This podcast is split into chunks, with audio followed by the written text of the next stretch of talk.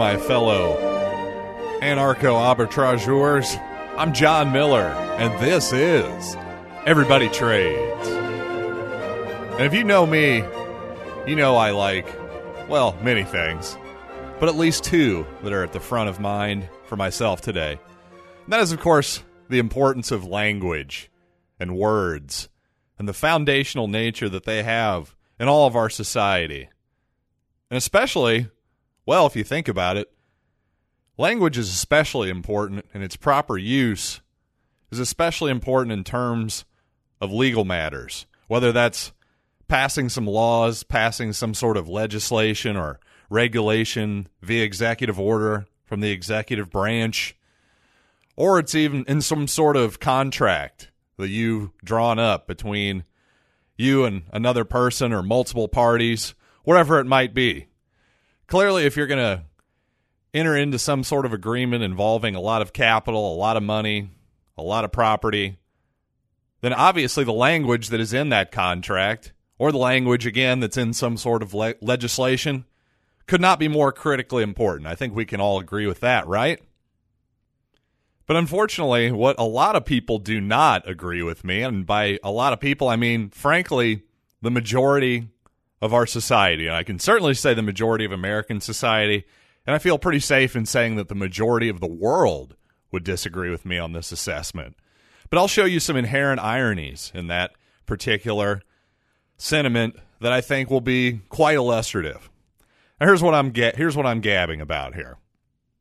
Now, in the 20th century and really starting in the 19th century with the industrial revolutions, people started living much much longer and longer qualities of life. So what would happen is enough people would build up enough wealth and would literally start living long enough that there was a thing that started coming around, particularly in the 20th century, called retirement. Yes, this was a new concept to most of civilization and mankind indeed. Because guess what? We didn't have enough money, we didn't have enough wealth, and most importantly, we didn't have enough time and savings in order to live the last 10, 20, however many years of your life it might be, depending on your situation, and simply retire. Simply live off of your savings in your final days, is what retirement was. Well, then, of course, in the 20th century, in the 1930s more specifically, Social Security came around. And again, since it's now been some 80 plus years since that law was put into place, people are now totally used to the idea of Social Security.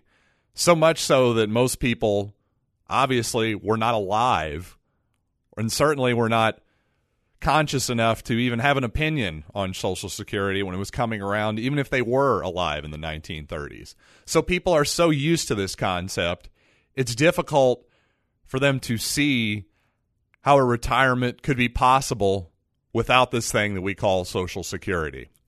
And similarly, in the 20th century, the United States government officially took control of the money supply with the passing of, among other things, but specifically the Federal Reserve Act of 1913.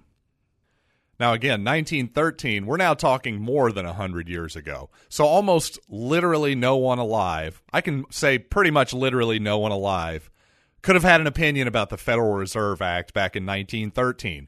So, again, it's really, really difficult for most people to then conceptualize how money would be created without the federal Leviathan known as the Treasury and the Federal Reserve. How could it happen if it weren't for this large centralized authority taking control of the whole thing?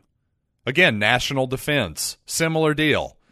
Public education. There's lots of things that took hold in the 20th century and continue to take hold today to the point where it's really tough for people to think about how these things would exist without a central authority being in charge of them. To the point where if you're a libertarian, if you're an anarcho capitalist, you're just a small government type. One thing people will always push back against is well, without the government, who would build the roads? Well, again, my contention is people would build the roads.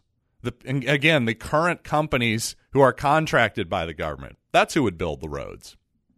So that brings me back to my first point where we first got here. That was talking about language.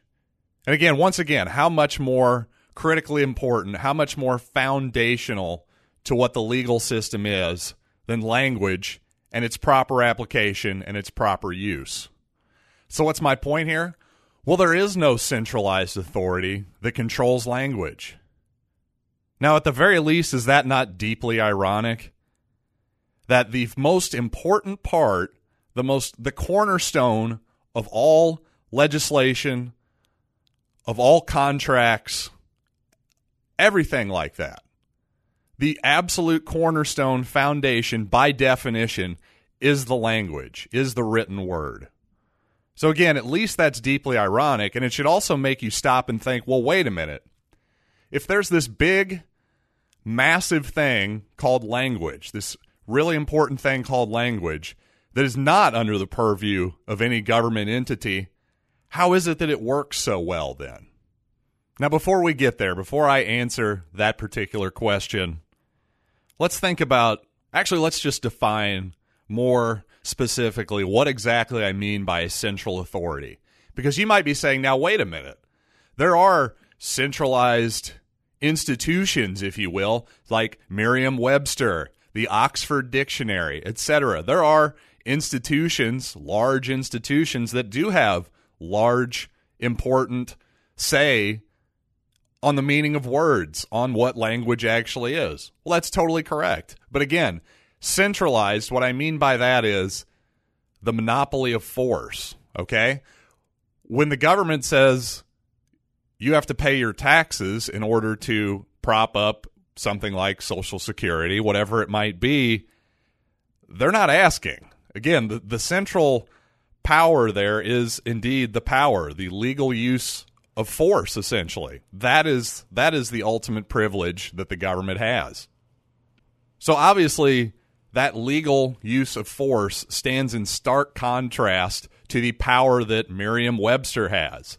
While yes, Webster's does have much more power to decide what the meaning of a word is than you and I do as individuals, again, that's that stands in wild contrast, in really obvious contrast to what the government can do, right? We can all agree with that, I would hope. So now getting back to how our language works in this country, right? We have the First Amendment. We have free speech for the most part, okay?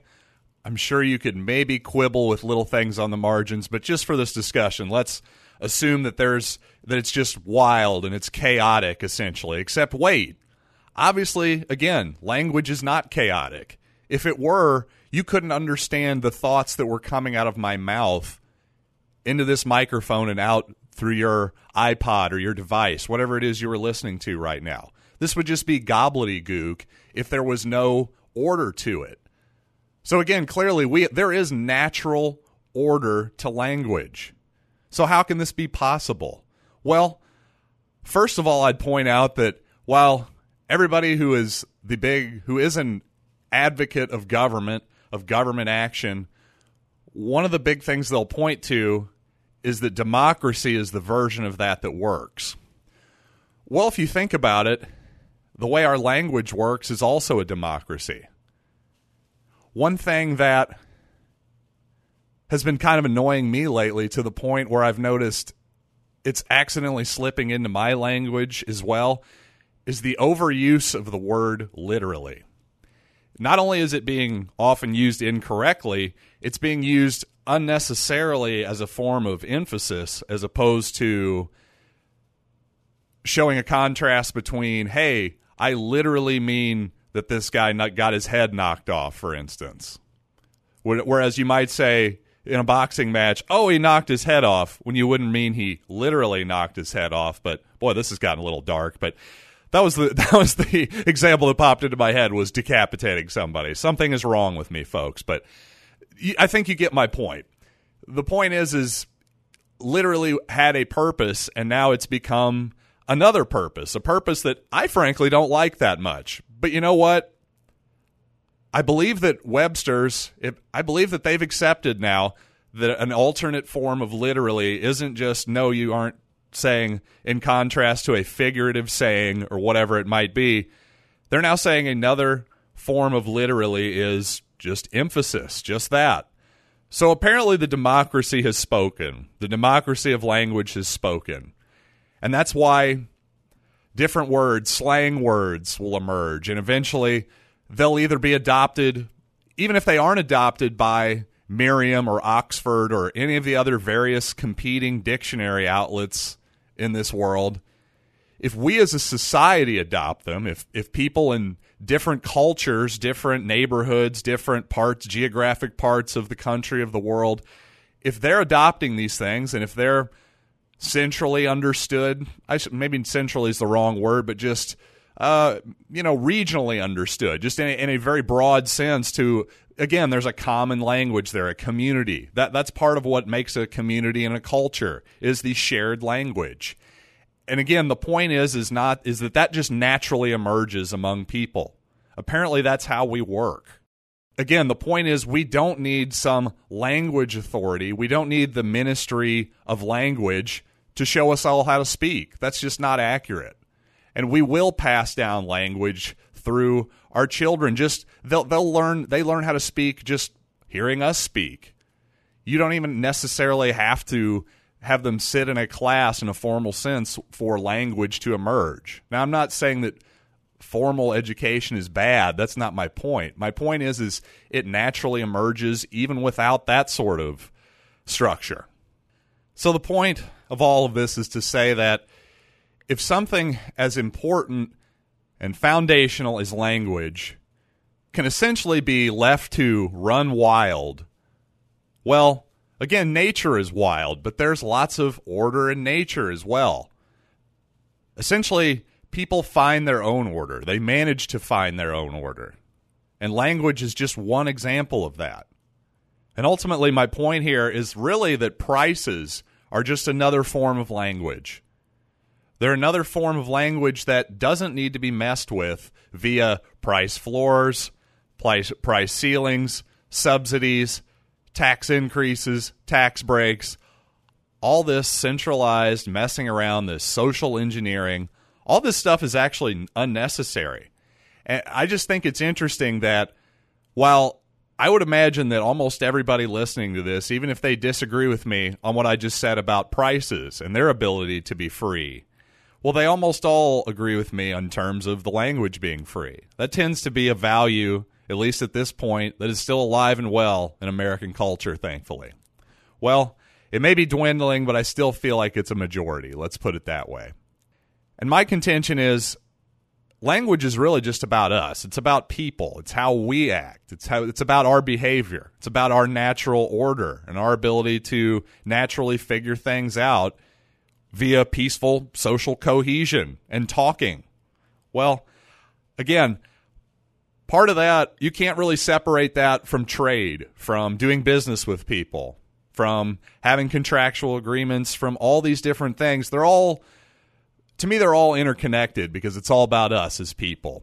You can't just separate us into, well, the, the peace part, that's different. The language part, that's different from from us doing business with each other because it's really it's all about just how people interact and it's all about peaceful interaction that is free from aggression by a third party that frankly was never needed, never wanted, and never asked for. So with that little piece of thought sandwich, that's a new phrase I just made up. I'm going to leave you with that here on Everybody Trade. So thanks again for joining me. Once again, hopefully I was able to land that plane there at the very end. I'd like to think I did. So until next time, I'm John Miller, and this has been Everybody Trade.